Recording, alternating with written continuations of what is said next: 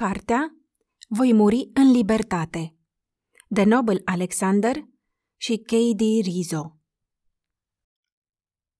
Capitolul 3. Oameni noi în celula numărul 2. În închisoare, aducerea odată pe zi a hranei spărgea monotonia vieții de întemnițat. După prima masă cu carne, care nu era deloc proaspătă, dieta noastră zilnică consta într-o porție de 4 linguri dintr-un terci și apă, alături de o felie de pâine tare ca piatra.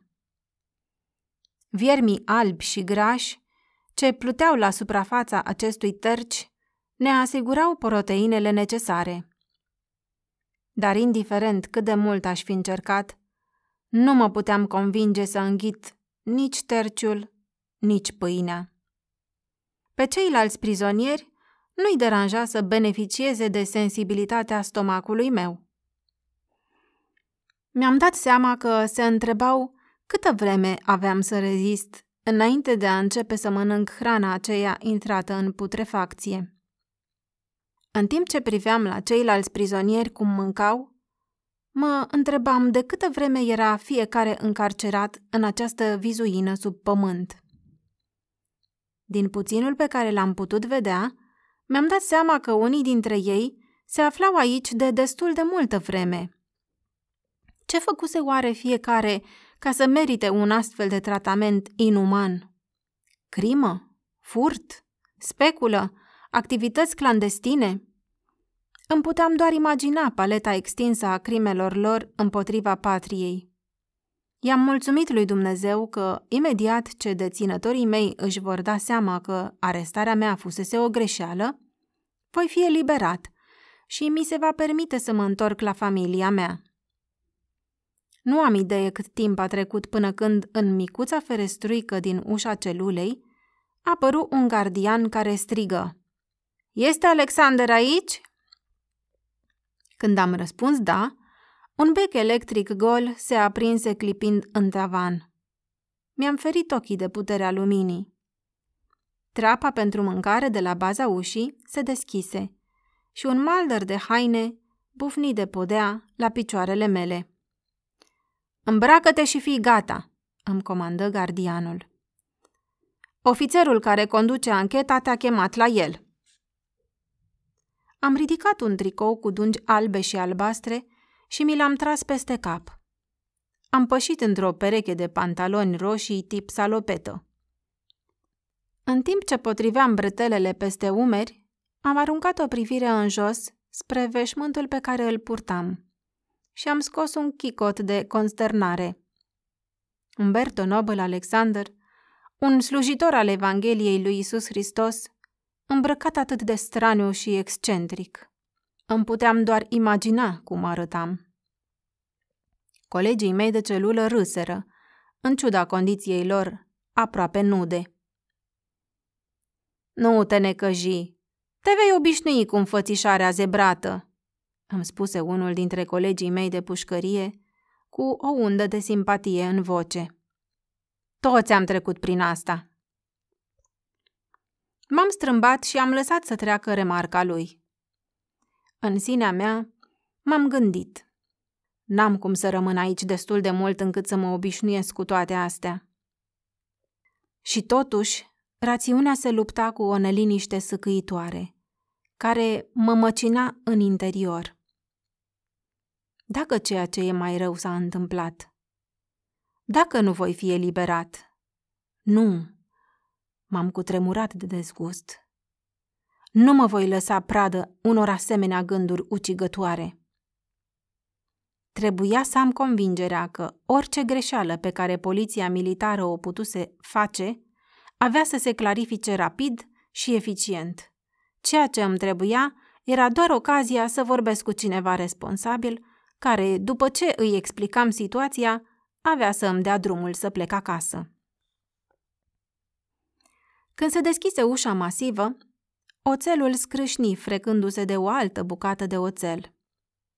Am pășit afară din celulă, pe coridorul luminat slab. Un val de aer proaspăt mă întâmpină. Starea de oboseală îmi dispăru în timp ce inhalam aroma care mă învigora. Puteam face față la orice, m-am gândit, cu excepția atmosferei grețoase pe care tocmai o lăsasem în urmă.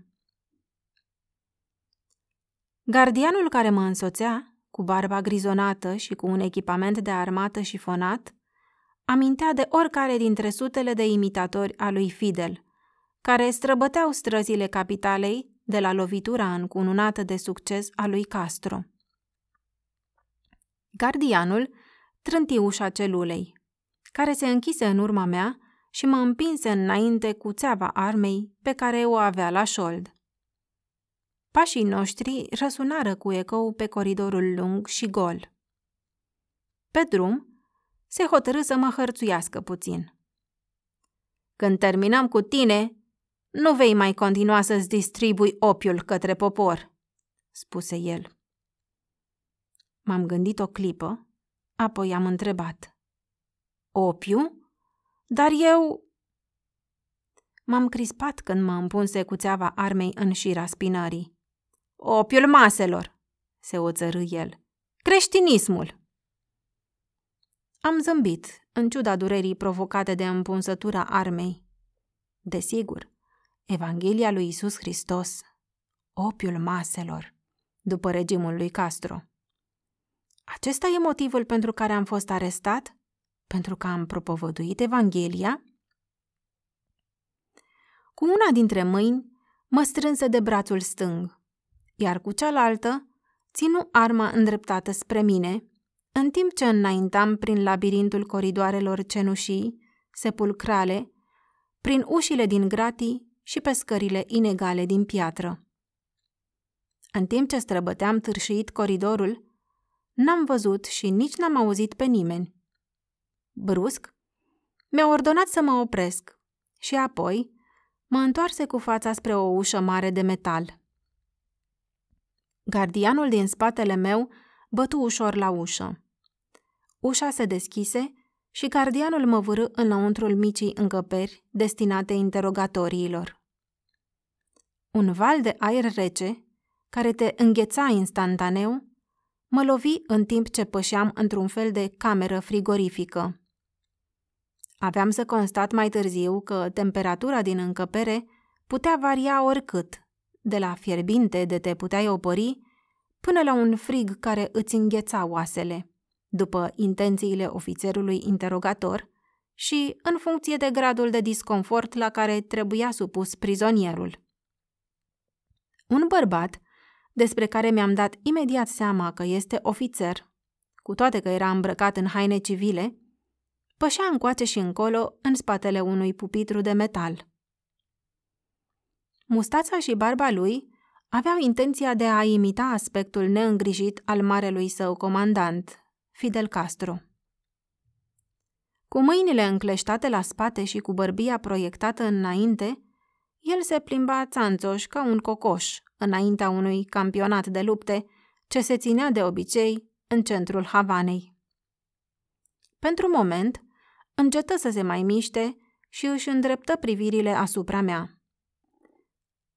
Lucirea rece din ochii lui contrazicea înclinarea prietenoasă din cap și zâmbetul ușor de pe buze. Un scaun gol, metalic și acesta, stătea în fața pupitrului. Fără niciun cuvânt, gardianul care mă escortase și un al doilea soldat care stătuse în umbră mă înhățară și îmi scoaseră toate hainele. O vreme am rămas în picioare dezbrăcat, așteptând alte instrucțiuni, timp în care cei trei, fiecare având haine groase, călduroase, râdeau și vorbeau între ei. Revoluția va dura veșnic, declară cel care mă interoga, în timp ce se așeza în scaunul din spatele pupitrului. Da, întări cel de-al doilea militar, gesticulând cu brațele. E mare și invincibilă. În mod sigur va dura mai mult de 1000 de ani, interveni și gardianul care mă escortase. Nu știu dacă există veșnicie, dar dacă da, revoluția va fi cea care o va depăși. în timp ce eu tremuram de frig, cei trei ridicau în slăb virtuțile și longevitatea revoluției lui Castro. După câteva minute, timp în care intenționat au lăsat aerul rece să împătrundă în oase, cel care mă interoga îmi ordonă să mă așez pe scaunul gol de fier. M-am executat. Când m-am așezat, al doilea ofițer aprinse instalația electrică de deasupra capului meu. Un bec de 800 de vați, îndreptat spre fața mea, mă orbi. Am clipit, dar n-am putut scăpa de luminozitatea lui intensă. Am închis ochii, dar lumina puternică împătrunse prin ploape, provocându-mi o durere intensă în ochi. Tată, m-am rugat eu în gând, tu ai promis să fii totdeauna alături de mine. Fii cu mine acum. Dă-mi putere să rezist. Am tras adânc aer în piept și am așteptat. Din experiență, știam că există trei lucruri pe care nu trebuie să le faci când ești chestionat de agenții guvernului. Nu vorbești fără să fii întrebat, nu pui întrebări și nici nu oferi din proprie inițiativă informații de vreun fel. După câteva momente inconfortabile, ofițerul mai mare în grad mă țintui cu prima întrebare. De ce mergeai la Guantanamo? Guantanamo? Am întrebat eu. Luat prin surprindere de întrebare, îmi trebuia timp ca să mă gândesc. Ce avea în minte? Totul părea lipsit de sens. De câte ori fusesem chestionat până acum, întotdeauna fusese vorba despre activitățile altora. Acum însă era vorba despre mine. Da, Guantanamo! Atunci mi-am amintit de excursia pe care Iraida și cu mine o făcuserăm cu câteva săptămâni în urmă. Merseserăm cu mașina până în provincia Oriente ca să-mi văd niște rude. O, da, la acest lucru se referea. Ca să-mi vizitez rudele.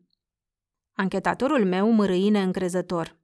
Deși nu puteam vedea nimic dincolo de cercul de lumină orbitoare, am putut auzi bătaia nerăbdătoare a unui vârf de creion în masa de metal. Știm că ai fost să-l vezi pe McDonald. McDonald? Vocea îmi trădă surprinderea. Domnule, nu cunosc niciun McDonald. Am început să adun în minte tot ce auzisem din ce se vorbea pe străzi și ceea ce se răspândea prin anumite medii, lucruri care îmi ajunseseră uneori la ureche. O, da, m-am gândit. Se zvonea ceva despre un doctor american de la baza militară a Statelor Unite din Guantanamo și despre pretinsele tentative ale acestuia la viața lui Castro, dar nu-l întâlnisem niciodată pe individ. Doctor McDonald!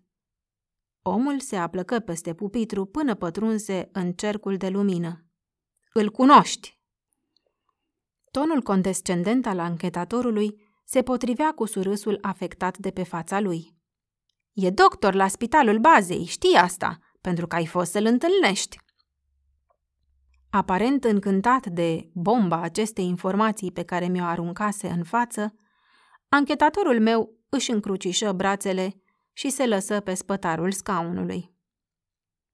Indivizii aceștia caută ceva să-mi poată pune în cârcă, m-am gândit. Ei, va trebui să-și dea silința mai mult. Mi-am îndreptat umerii, am ridicat bărbia și am privit înainte, în întunericul ce ascundea fața anchetatorului meu. Pe un ton limpede, măsurat, am răspuns. Repet, domnule, nu cunosc niciun doctor cu numele de McDonald. Scrâșnetul metalului frecat de cimentul aspru reverberă între pereții încăperii goale de beton, când cel pus să mă tortureze sări în picioare. L-am putut auzi cum pășea furios. Fără niciun cuvânt, ocoli biroul. O pereche de pantaloni bine călcați și niște cizme bine lustruite apărură la vedere. Apoi, brațul său stâng și partea de sus a torsului, în timp ce fața îi rămase în afara cercului de lumină. Se rezemă de muchia mesei într-o atitudine de calm timp de câteva secunde. Apoi, trupul i se încordă. Umberto! Vocea i se ridică amenințătoare, apoi a ținti un deget înspre fața mea, la câțiva centimetri de vârful nasului meu. Am avut foarte multă răbdare cu tine, dar răbdarea mea începe să scadă. Știm sigur că Dr. McDonald urma să-ți înmâneze o bombă pe care să o pui în avionul personal al lui Castro. O bombă? Nu-mi venea să cred ce auzeam, așa că m-am holbat în direcția în care credeam că se afla fața lui. De unde puteau să scoată o asemenea poveste de domeniul fantasticului? Nu încerca să faci pe neștiutorul cu mine, Alexander! Omul sări de pe masa pe care șezuse, de parcă ar fi atins plita unei sobe fierbinți. Tensiunea troznea în încăpere, în timp ce el se lupta să-și regăsească calmul. Da, o bombă! Vocea era spartă, trădându-i frustrarea și faptul că nu-i venea să creadă că neg. Luându-i câteva secunde ca să-și regăsească ținuta arogantă, se depărtă brusc și se întoarse spre locul în care mă aflam. Noi știm, spuse el apăsând, plin de înțeles, pe ultima silabă. Îl cunoști. Am clătinat din cap și am strâns din umeri. Mă rog, voi știți oricum mai multe despre mine decât știu eu. Pe drept indignat, el se ridică la întreaga lui înălțime de 1,65 de metri și pufni. Sigur că știm. Îmbracă-te. Sergent, du-l în camera lui. În timp ce mă îmbrăcam, mintea parcă mi se deconectă într-un fel de neutralitate, asemenea unui automobil al cărui motor trebuia reglat. Degetele refuzau să mă asculte și dinții îmi clănțăneau, pe de o parte din cauza temperaturii scăzute din încăpere, iar pe de altă parte din cauza groaznicei revelații că nu-mi va fi ușor să scap de aici de data asta. Uluit, m-am lăsat condus afară din încăpere. Gardianul care mă escorta mă dojeni în timp ce parcurgeam drumul înapoi prin sistemul de tuneluri în serpentină. O să vorbești! Așteaptă să vezi!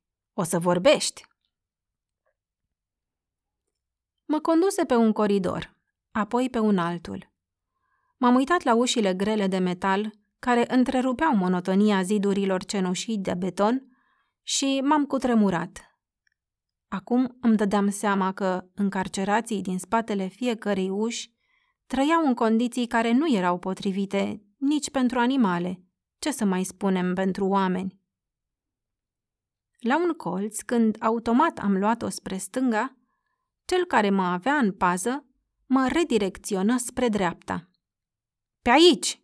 lătră el, împungându-mă în șira spinării cu țeava armei. Celula numărul 2 este noua ta casă."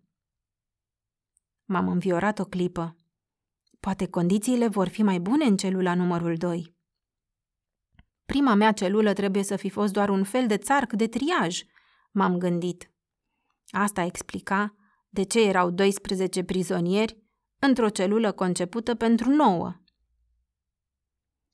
Gardianul se opri în fața unei uși marcate cu numărul 2. Apăsă pe un întrerupător lângă ușă și scoase o legătură de chei din buzunarul de la șold. După ce răsuci una dintre chei în închizătoare, deschise larg ușa.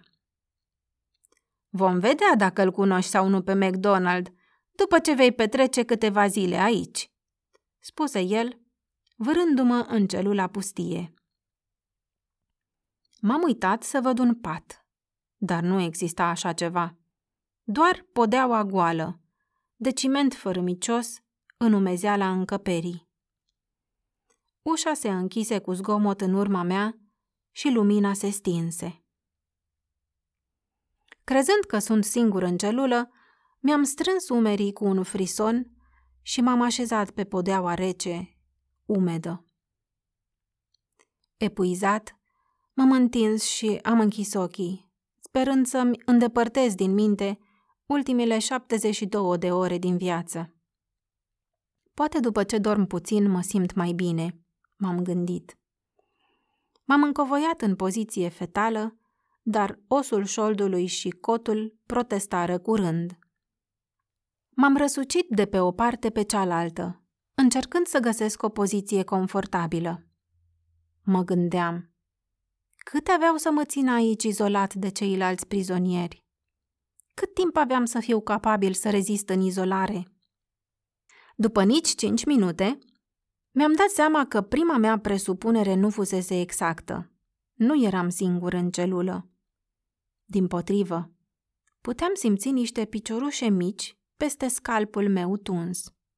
Am ridicat mâna să-l mătur pe nepoftit, doar ca să descoper că neinvitatul meu tovarăș de celulă nu venise singur. Ieșiți din unghierele și crăpăturile pereților și din plesniturile cimentului, mișunau sute de ploșnițe, gândaci și șobolani săpători. Oriunde atingeam, o viețuitoare de un fel sau altul se ferea de atingerea mea.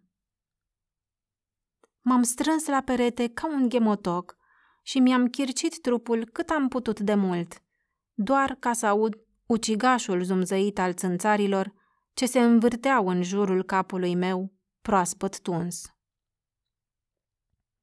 Am început să dau din mâini și din picioare cu frenezie, atingând din când în când o viețuitoare sau alta. Când am simțit trupul rece al unui șarpe de junglă, alunecându-mi pe o parte a gâtului și în jos, în sân, am sărit în picioare și l-am aruncat de-a curmezișul celulei. M-am uitat înnebunit în jur. Câți alți șerpi atârnau gata să-mi cadă din tavan pe umeri? După doar câteva minute, ajunsesem să mă întreb în cel mai serios mod cât timp avea să treacă până când aveam să-mi ies din minți sau să fiu mușcat de un șobolan ori de un șarpe otrăvitor și să mor. După nici 5 minute care îmi păruseră o veșnicie, lumina din tavan se aprinse și scârboșii mei tovarăși de celulă se risipiră sau lunecară înapoi în ascunzișurile lor.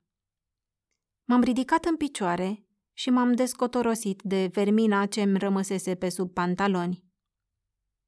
Ușa celulei se deschise. Gardianul meu rânji și chicoti la expresia de uroare ce trebuie să fi fost pe fața mea. Mă scoase în hol și mă escortă înapoi pe drumul spre camera de interogatoriu. De data aceasta, camera era caldă și am fost așezat pe un fotoliu în fața unui alt anchetator. Ofițerul de serviciu pocni din degete. Gardianul meu luă poziție de drepți, ajustă butonul aparatului de aer condiționat și îndreptă lumina de 800 de vați în ochii mei. Alexander, se răsti noul anchetator. Trebuie să înțelegi. Să ne întoarcem la lucruri concrete. Când trebuia doctor McDonald să-ți înmâneze bomba? Am șoptit o scurtă rugăciune care să-mi dea putere și am tras adânc aer în piept. Nu știu nimic despre o astfel de bombă. Recunoști că ai vizitat Guantanamo? Da. Cu ce scop? Una dintre surorile mele locuiește în sectorul cubanez al orașului. Am fost să o vizitez. Omul dinapoi a cercului de lumină se aplecă în față. Vocea lui pierdu nota de mânie pe care o afișase inițial. Uite, Alexander, noi doar vrem să știm un lucru. Cum voiai să strecori bomba la bordul avionului? N-am răspuns, de vreme ce nu știam nimic despre tentativa de asasinat descrisă. Picioarele scaunului său se hârșâiră de podeaua de ciment și apoi l-am putut auzi câteva minute pășind încoace și încolo de cealaltă parte a biroului. Nu vrei să vorbești din cauza contractului pe care îl ai cu CIA. Noi știm că ești unul dintre agenții lor principali aici, pe insulă." Vocea se auzi tot mai aproape, până când am știut că anchetatorul meu stătea în picioare la câțiva centimetri de mine. "Nu ai observat perna pe care te-ai așezat?" întrebă el. Tonul vocii sale se încoloci în jurul meu ca un șarpe ce se pregătea să atace. "Este perna în care plănuiai să ascunzi bomba ca să o pui la bordul avionului." Am privit în jos, la perna de sub mine. Era de catifea cu ape albastre. Orbit de lumină, n-am putut deosebi niciun fel de detalii. Anchetatorul lovi cu pumnul în masă și strigă: "Sergent, ia-l din fața mea până nu-l omor!" Gardianul mă înșfăcă de braț și mă trase în picioare.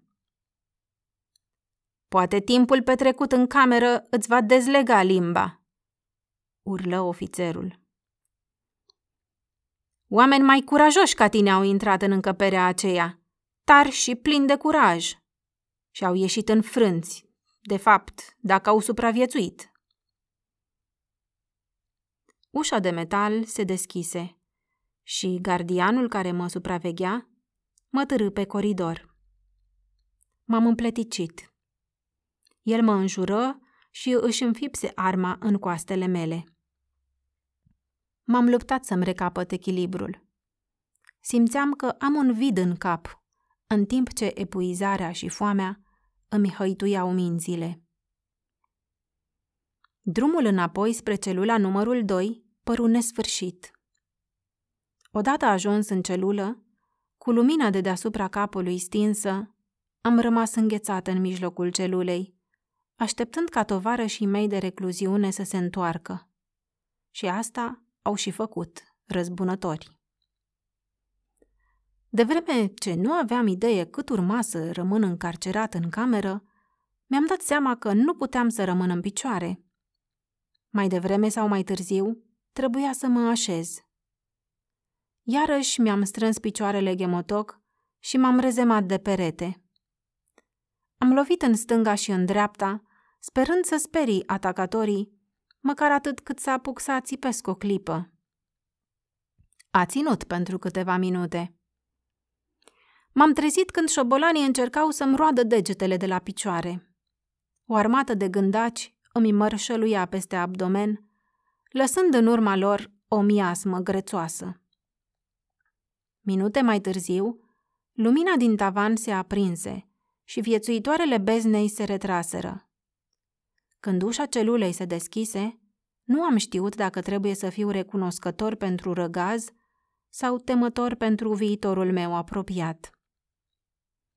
Am fost dus înapoi la încăperea de interogare și mi s-a ordonat să stau pe aceeași pernă.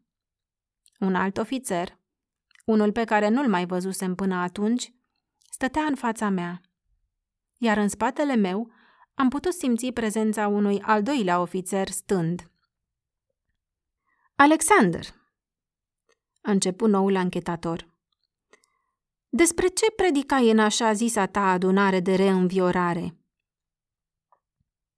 "Predica mea a fost despre originea păcatului și consecințele acestuia," am răspuns. Ofițerul anchetator izbi cu pumnul în masă și se răsti. "Ai spus că Fidel e un diavol, nu-i așa?" "Dumneata ai spus asta, nu eu. Mai mult decât atât, eu n-am menționat niciodată cuvântul diavol în predica mea. Nici nu am menționat cuvântul Fidel." Am făcut o pauză. "De fapt, dacă agentul dumneavoastră mi-a înregistrat predica, după cum bănuiesc, putem să o ascultăm împreună, ca să vă dovedesc că ceea ce am spus e adevărat." Primul ofițer se îndreptă de spate și rămase tăcut un moment. "Noble, dacă ai să cooperezi cu noi, îți putem face viața mai suportabilă. Vei fi recompensat cu fructe, orez, conserve de vită, înțelegi, dacă ai să cooperezi." Așteptă să vorbesc. N-am făcut-o. Perfect. Dacă nu vrei să vorbești, îți dau o coală de hârtie și un creion. Poți să declari în scris despre cele cu care te ocupai.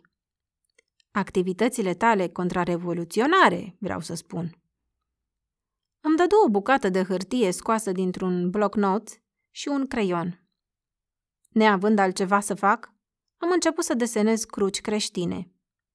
Ofițerul aruncă o privire la ceea ce schițasem. Furios, el îmi smulse hârtia din mână și o mototoli în pumn. Dă-i un telefon!" zbieră el. O clipă m-am gândit. Bun, acum pot să sun pe Iraida și să-i spun ce s-a întâmplat. Apoi am descoperit că deținătorul meu vorbea despre un alt fel de telefon. Concomitent, două palme îmi pocniră ambele urechi cu o asemenea forță că lovitura mă săltă de pe pernă în aer. O durere intensă îmi fulgeră prin urechi. Îmi dădură lacrimile. Eram sigur că îmi plesniseră timpanele. Eram amețit din cauza durerii. Voi fi surd pentru tot restul vieții mele, m-am gândit. Nu mi-am dat seama atunci cât de corectă îmi era aprecierea. După 23 de ani, încă mai sufăr consecințele acelui telefon. Peste țiuitul capului meu, l-am auzit pe anchetator strigând: "Colega, du-l înapoi!" Al doilea ofițer îmi ținea un revolver la tâmplă în timp ce mă luptam să mă ridic în picioare. Gardianul mă duse înapoi la celula numărul 2. Pentru următoarele 15 zile și nopți, procedura se repetă. Întâi interogatoriul, apoi timpul petrecut în celula numărul 2 și iar înapoi pentru alte interogări. Deși nu fusesem lăsat să dorm și chiar fusesem tăiat de la hrană și slăbit de bătăile lor repetate, n-am putut nicio clipă admite minciunile lor. Cu cât mă interogau mai mult și cu cât mă țineau mai mult în acea celulă abjectă, cu atât deveneam mai hotărât să nu mă las înfrânt. Aveam să părăsesc celula fără să cedez și fără să mă înclin.